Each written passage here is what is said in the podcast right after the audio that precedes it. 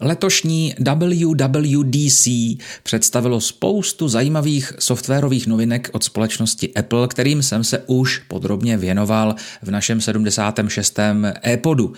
Dočkali jsme se ovšem také jednoho hardwareového překvapení v podobě nového MacBooku Air s procesorem M2 a jak už jsem v tom zmiňovaném podcastu uvedl, dojem z tohoto krásného stroje kazí pouze cena. V základu totiž MacBook Air startuje na 36 990 50 korunách.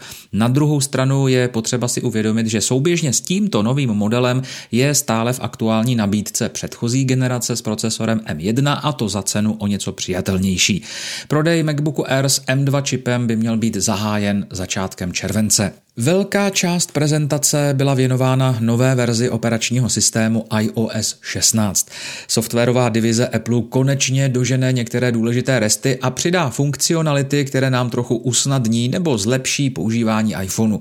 Změny se dočká zamykací obrazovka, která nabídne vizuální úpravy, widgety a propojení s režimem soustředění. Lock screenů může být více a jejich personalizace zcela jistě potěší. Eh, z těch praktických novinek, které bychom však čekali mnohem dříve, zmíním například označení SMSky či iMessage zprávy jako nepřečtené nebo možnost naplánovat odeslání či připomenutí e-mailu v nativní aplikaci Pošta. No heuréka. Líbil se mi také nový způsob, jak sdílet fotky napříč rodinou a samostatná iCloudová knihovna, kterou bude možné sdílet napříč přidanými členy rodiny. Všichni mohou vidět všechno, nebo lze nastavit, kdo co uvidí. Přepínač by přitom měl být dokonce rovnou ve fotoaparátu na iPhoneu. V sekci Chytrá domácnost se Apple hlásí k iniciativě Metr, která má zajistit standardy a kompatibilitu produktů pro chytrou domácnost napříč trhem a výrobci. S novým iOS se také změní prostředí pro ovládání domova. Vše by mělo být jednodušší ve vztahu k rostoucímu počtu dalších zařízení v systému. Dostatečný prostor byl věnován také novému operačnímu systému macOS Ventura, jehož nová funkce má název Stage Manager. Umožní soustředit se na aktuální aplikaci práci a ostatní odsune na lištu vlevo. Řešení je to celkem zajímavé, ale z mého pohledu trochu kostrbaté, přestože po vizuální stránce vypadá celkem elegantně.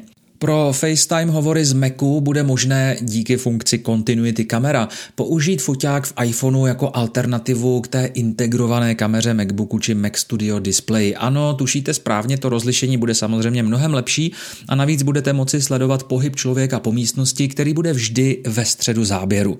Upřímně mi akorát to uchycení na výko MacBooku přijde jako estetická katastrofa. Nemluvě o tom, jak bude hmotnost telefonu ovlivňovat stabilitu celého řešení.